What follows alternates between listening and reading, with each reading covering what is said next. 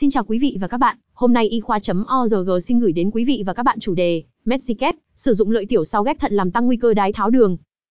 Tóm tắt, sử dụng lợi tiểu sau ghép thận làm tăng đáng kể nguy cơ mắc đái tháo đường cho bệnh nhân, có khả năng dẫn đến những biến chứng nghiêm trọng bao gồm thải ghép.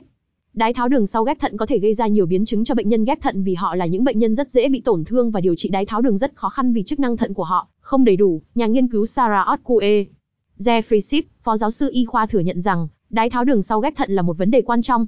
Chúng tôi biết rằng những bệnh nhân tiến triển đái tháo đường sau ghép thận có nguy cơ cao với sự thải ghép và tử vong, vì vậy việc ngăn cản điều đó là một mục tiêu quan trọng. Ship cũng lưu ý rằng thuốc lợi tiểu thiazid từ lâu đã được biết đến là có liên quan đến sự tăng tỷ lệ mắc đái tháo đường hơn những loại thuốc hạ áp khác. Tuy nhiên điều ngạc nhiên ở đây là việc cho thấy tác dụng tương tự trên những bệnh nhân dùng lợi tiểu quai, với tỷ lệ những người mắc đái tháo đường sau ghép thận thậm chí còn cao hơn. Nếu được xác nhận, điều đó có nghĩa là lợi tiểu quai ảnh hưởng đến sự trao đổi glucose khác nhau ở những bệnh nhân ghép thận, Ship đưa ra giả thiết. Bệnh tiểu đường với những người dùng và không dùng lợi tiểu. Trong nghiên cứu, 486 bệnh nhân ghép thận ít nhất một năm đã được tham gia. Tổng cộng có 318 người không sử dụng lợi tiểu, và 168 người chiếm được kê đơn lợi tiểu. Trong 5,4 năm theo dõi, 11% bệnh nhân ghép thận đã mắc đái tháo đường sau ghép thận. Tuy nhiên, tỷ lệ đái tháo đường sau ghép thận ở nhóm sử dụng lợi tiểu là 18% so với 7% ở nhóm không sử dụng lợi tiểu.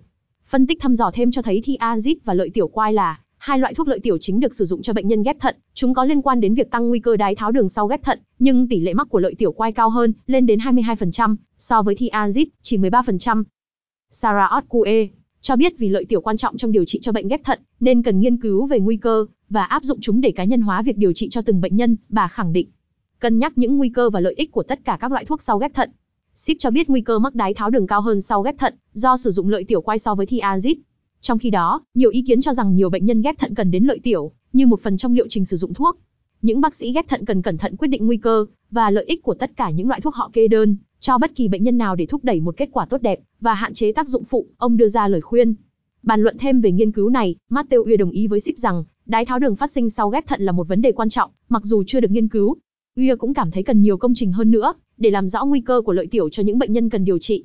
Đồng thời mối quan hệ giữa lợi tiểu và những loại thuốc cho bệnh nhân thải ghép khác cũng cần được nghiên cứu trong những nghiên cứu tiếp theo, ông kết luận. Cảm ơn quý vị và các bạn đã quan tâm theo dõi. Hãy bấm nút thích, theo dõi và đăng ký kênh để cập nhật các thông tin y khoa chính xác và mới nhất nhé.